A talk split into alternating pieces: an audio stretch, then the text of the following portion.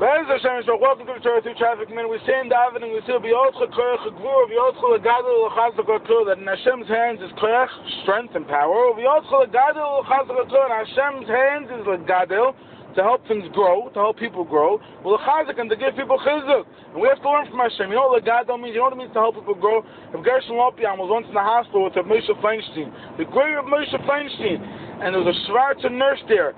So he went over to the nurse and he said, you know who this man is? Such a great rabbi, you know. So the nurse said, of course I know he's a great rabbi. He's the only one that made me feel like a human being. He asked me how I'm doing. How did she know that means that he's a great rabbi? You know how she knew? Because that's, V'yot Cholad Gadel. If you have a power to be megadol somebody, to make it elevate, to nurse, doesn't matter who it is, to megadol somebody. And the chazik, to give people chizuk.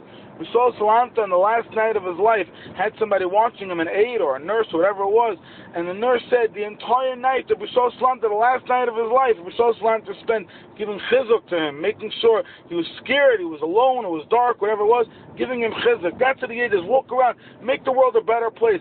Gilak said, if there's a flower, there's three options. See a flower in the street, there's three options. The Easterner just keeps walking. The Westerner takes the flower and goes on. The Jew waters the flower. That's what we have to water the plants. And make the world a better place than we found it. Have a great day. It's Gershon Lopiam Ben Miriam.